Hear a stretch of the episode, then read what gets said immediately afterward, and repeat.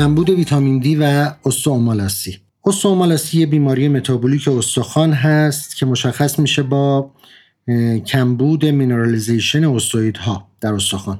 علت های مختلفی داره اما شایع ترین علتش به طوری که عمده موارد استئومالاسی رو تشکیل میده کمبود ویتامین دی هست. بنابراین در این گفتار ما می‌پردازیم به کمبود ویتامین دی و به فرمای شدیدش که با استئومالاسی همراه میشه هم اشاره می‌کنه. همونطور که می‌دونید ویتامین دی نقش بسیار مهمی در سلامت musculoskeletal داره به خصوص با جذب کلسیوم از GI که واسطه ویتامین دی صورت می‌گیره و با suppression پاراتورمون PTH که PTH می‌تونه باعث جذب استخوانی بشه و برداشت mineral از استخوان.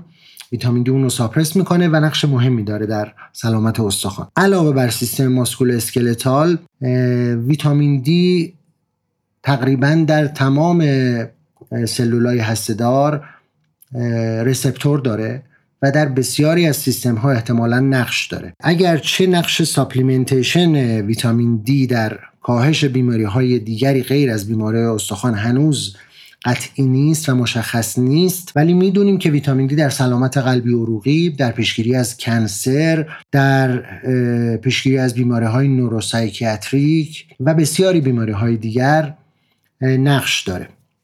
این از یک طرف و از طرف دیگر اینکه کمبود ویتامین دی بسیار شایع هست این مبحث رو مهم می‌کنه. منبع ویتامین دی چیه؟ مهمترین منبع ویتامین دی نور آفتاب هست. نور آفتاب به پوست میتابه. اشعه یووی فرابنفش آفتاب باعث میشه چربی های زیر جلدی متابولیزه بشن به فرم غیرفعالی از ویتامین دی که این فرم هم میره در کبد.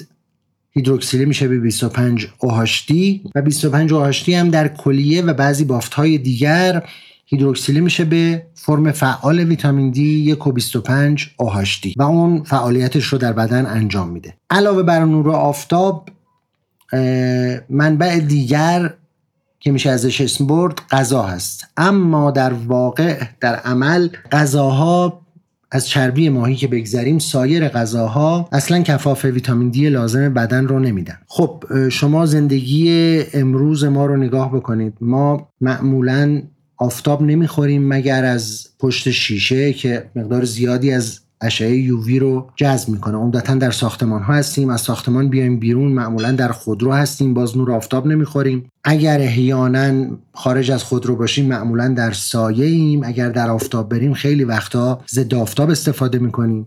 برای همینه که می‌بینین شما کمبود ویتامین دی تقریبا یه معضل جهانیه و در عمل می شود گفت عمده افرادی که زندگی شهری دارن اگر supplementation ویتامین دی دریافت نکنند کمبود ویتامین دی دارند.